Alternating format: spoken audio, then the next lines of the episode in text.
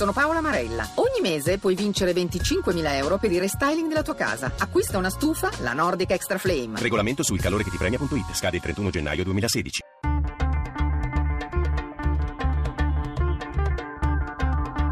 Bianco e nero.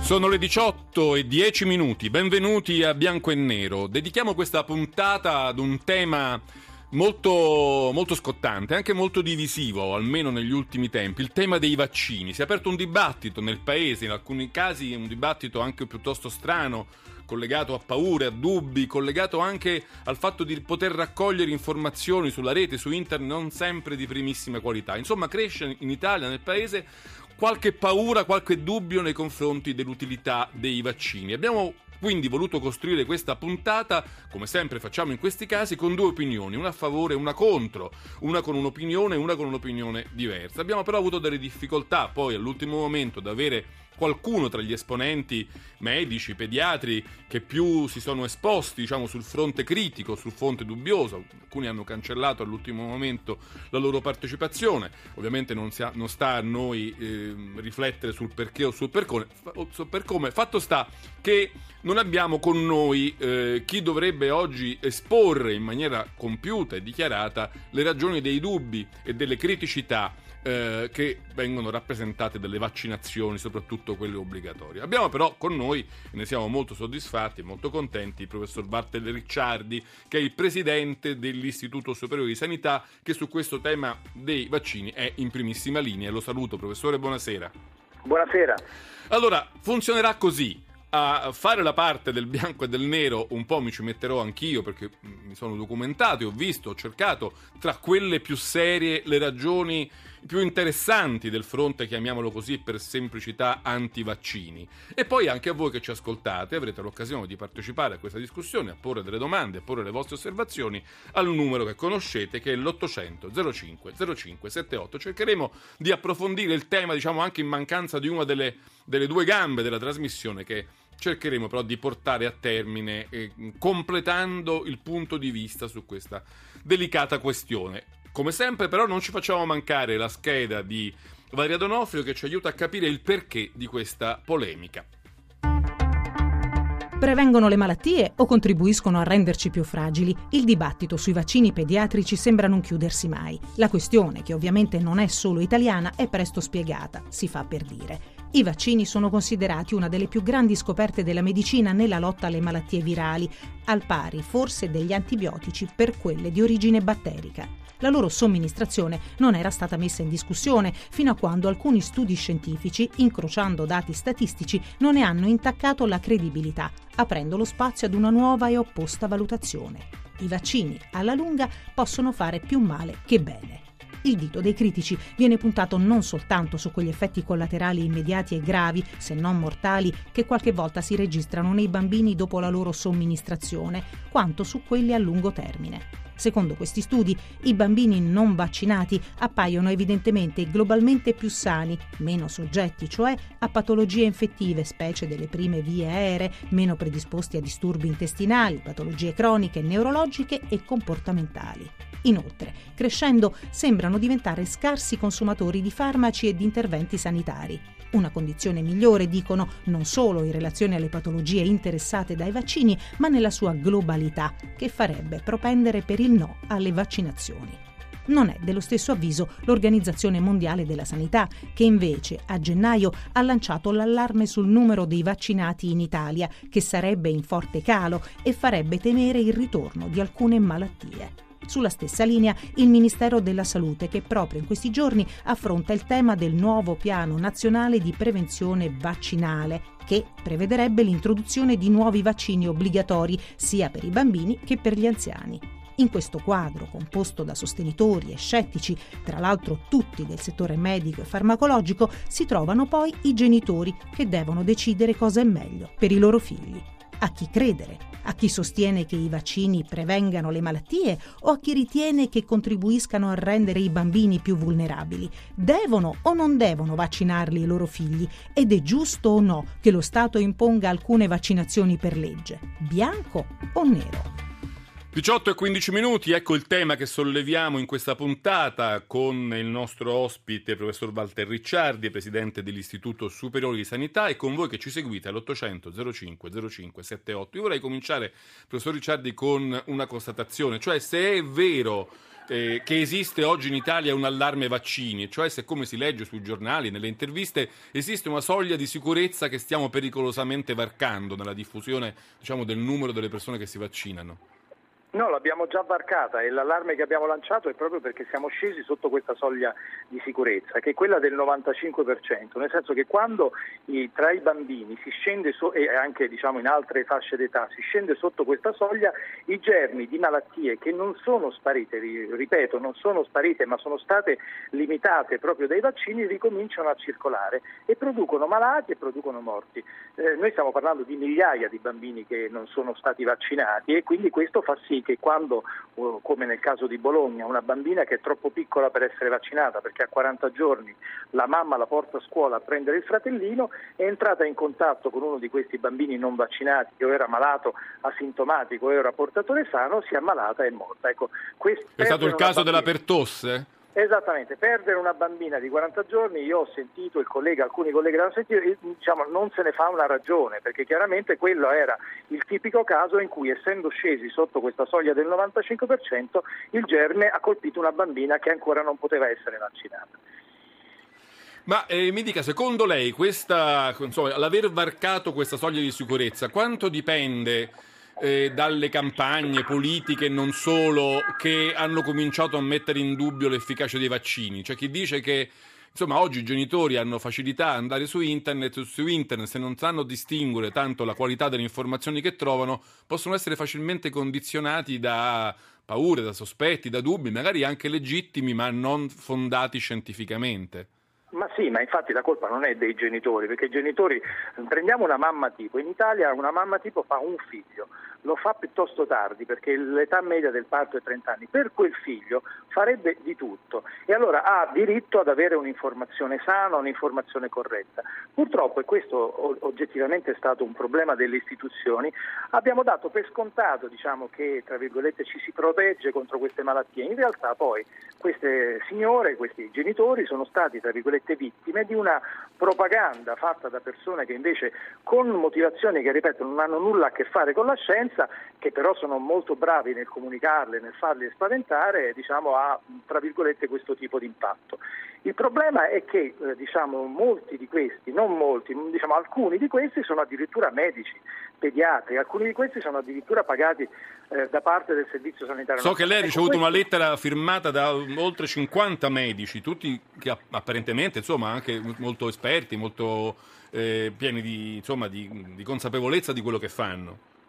Non so no, se guarda, lei, lei, ha avuto modo hanno, di leggerla questa lettera? No, mi hanno, detto, mi hanno, detto, che mi è stata scritta una lettera aperta appunto da alcuni di, diciamo, di, questi, credo, medici o comunque persone che hanno questo tipo di conoscenze. La leggerò con attenzione, però voglio dire, penso di sapere che le affermazioni che verranno riportate sono destituite da ogni fondamento scientifico, cioè sono quelle teorie che sono state dette prima, che i bambini non vaccinati starebbero meglio perché il loro sistema immunitario risponderebbe meglio, oppure sono i vaccini vaccini che naturalmente contengono tutta una serie di sostanze tossiche. Io lo ripeto, i vaccini sono la tecnologia sanitaria più sicura in assoluto proprio perché vengono somministrati a persone eh, come i bambini per evitare di farli ammalare, non per farli ammalare. Allora, professore, mi permetta di, di farle io alcune domande eh, ispirate un po' ai punti che io ho letto qua e là e che mi sono sembrati, non dico più, più fondati, ma insomma più seri, non soltanto allarmistici, non a livello di scie chimiche o, o altre dietrologie di questo genere. E se lei è d'accordo io glieli, glieli pongo in forma di domanda lei, e lei mi dirà che cosa ne pensa. Allora il primo è proprio quello che abbiamo sentito nella scheda.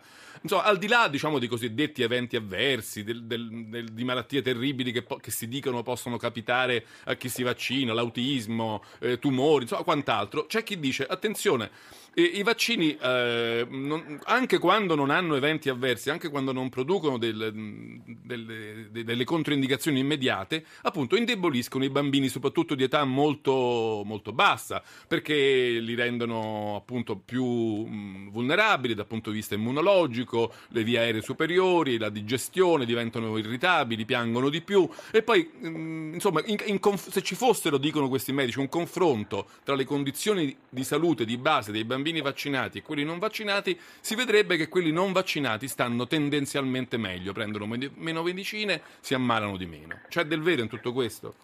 Totalmente falso, nel senso che non c'è mai stato uno studio nella storia della medicina che ha dimostrato scientificamente questo. Ci sono stati viceversa degli studi che hanno dimostrato che quando i bambini sono vaccinati sono protetti da tutta una serie di malattie che vivono più a lungo. Guardi, è bellissimo il caso di una ragazza inglese che era stata non vaccinata, tra virgolette, dai suoi genitori che erano un po', tra virgolette, di questa tendenza e ha passato la sua vita tra malattie esantematiche, tra problemi di tutti i tipi, perché i genitori genitori che erano stati vaccinati, perché era l'epoca diciamo, prima dei, diciamo, iniziale dei vaccini, lei per queste teorie non l'avevano vaccinata ed è diventata una delle... questa signora ha quattro figli oggi, li ha vaccinati e non fate diciamo come lei usa una parola pittoresca, dice quei deficienti dei miei genitori che mi hanno fatto passare l'ira di Dio attraverso malattie, morbillo, se le prese tutte, perché questa è l'evidenza scientifica. Quando tu non sei protetto, e a maggior ragione in un'epoca come quella attuale in cui i bambini si muovono insieme ai genitori, vanno in vacanza, vanno in, in zone esotiche, vanno a, in paesi in cui queste malattie invece ci sono ancora, quando non li proteggi hanno questo tipo di, di, di vicissitudine. Quando queste persone produrranno uno studio scientifico, ma sarà impossibile perché, ripeto, le evidenze vengono prodotte se c'è una plausibilità scientifica, noi saremo molto lieti, ma non, sare- non siamo assolutamente lieti di sentire la loro semplice opinione priva di studi scientifici.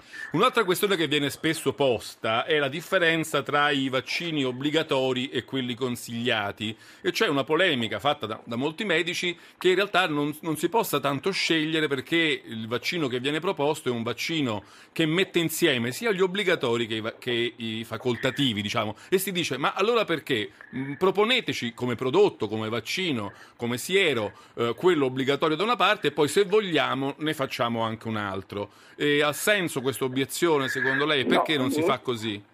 Allora, non ha senso per questo motivo. L'obbligatorietà, cioè la differenza tra vaccini obbligatori e vaccini raccomandati, è semplicemente un fatto storico. Cioè, quando negli anni, subito dopo la guerra mondiale, imperversavano, c'erano decine di migliaia di casi di poliomelite e di difterite, le malattie infettive erano un problema di ordine pubblico, per cui, tra virgolette, le autorità sanitarie locali obbligavano di fatto a vaccinarsi perché la malattia dell'uno era contagiosa e pre- preoccupava diciamo, il, la diffusione della malattia. Le, malattie, le, vaccinazioni obbligatorie in Italia sono solo quattro da quella data, poi se ne sono diciamo, aggiunte altre che sono obbligatorie eticamente e scientificamente perché prevengono da malattie come la meningite, come la polmonite, come l'herpes, eh, diciamo, il papillomavirus, che sono malattie gravi che possono diventare gravi o gravissime. Quindi l'obbligatorietà è un'obbligatorietà ormai, tra virgolette, per tutte dal punto di vista perlomeno etico e scientifico. Non si possono praticare i singoli vaccini perché ormai questa balla tra, tra, virgolette dei guadagni, dei lucri enormi delle case farmaceutiche. Le case C'è Big Pharma sempre dietro le quinte, se no? ne stanno andando, se ne stanno andando. Cioè lei pensi che diciamo, una, una, una, decina d'anni fa noi avevamo una decina di produttori mondiali, ormai di fatto ce ne abbiamo solo quattro, sono grandi multinazionali. Le pensi che in tutto il mondo a produrre il vaccino contro la febbre gialla c'è ormai un'unica uh, fabbrica e va, de- va sottolineato che il 75% dei vaccini al mondo vengono prodotti in Europa, anche quelli per l'Africa e per l'Asia. Ormai le aziende stanno disinvestendo anziché investendo nei vaccini e noi ci potremmo trovare perché quando tu produci un vaccino non è come una pillola che la metti e lo produci il giorno dopo. Per, per farle capire, un vaccino anti-influenzale ha bisogno di mesi di preparazione, un vaccino antipneumococcico ha bisogno di anni di preparazione. Noi ci potremmo arrivare a trovare con terribili epidemie nel futuro e non avere più neanche la capacità di produrre i vaccini che ci necessitano. Un'altra questione ancora, andiamo così a raffica, se lei me lo permette, professore. Eh, si dice, insomma, in nessuna parte del mondo, per nessuna malattia al mondo, si prescrive una, una medicina uguale per tutti. Non si può imporre, si dice per legge, eh, un trattamento, diciamo, erga omnes. La medicina del futuro, la medicina moderna, eh, si orienta ormai verso la personalizzazione, l'iperpersonalizzazione. Ogni paziente il suo farmaco specifico. Lo stesso vaccino per tutti è un errore, diciamo, concettuale in sé. Assolutamente sbagliato perché il vaccino è studiato proprio per essere dato a grandi numeri di popolazione, cioè prima di essere immesso tra virgolette in commercio subisce una cosa come 500, 500 tipi di valutazione diverse. E autorevolissimi eh, giuristi, la, il Presidente Merito della Corte Costituzionale, la Consulta Nazionale di Bioetica, che non è che sono tra virgolette degli industriali del farmaco, ha recentemente detto che va bene, tu non vuoi vaccinare i tuoi figli, questo è tra virgolette un diritto che tu ti puoi scegliere, però non usufruisci di nessun servizio pubblico, perché nel momento in cui non con il tuo diritto tra virgolette all'istruzione garantisci il diritto alla salute delle persone, allora tu te ne vai in una scuola privata, perché ce ne sono delle scuole private che tra virgolette coltivano questo tipo di approccio, paghi 1000 euro al mese e non metti a rischio le persone che magari non si possono pagare una, una scuola privata e devono mandare a scuola i propri figli. In altro senso, quello che ci dicono questi giuristi premesso che come dicevo prima i vaccini sono sicuri, sono stati dati in di dosi e non hanno mai procurato effetti gravi collaterali, diciamo poi se vuole le do i numeri precisi perché è bene essere precisi anche sotto questo aspetto, la tua libertà finisce dove comincia la libertà di un altro. Beh, la, insomma la questione però è anche più ampia, no? nel senso si dice eh, c'è poca informazione. Mm, alcuni di questi medici del fronte del dubbio, diciamo, dico, i genitori nemmeno sanno di che cosa stanno vaccinando i loro figli. Il governo, il ministero, insomma, le autorità pubbliche non informano adeguatamente sulle possibilità anche remote di eventi avversi e questa mancanza di informazione è un terreno in cui facilmente attecchisce anche la paura.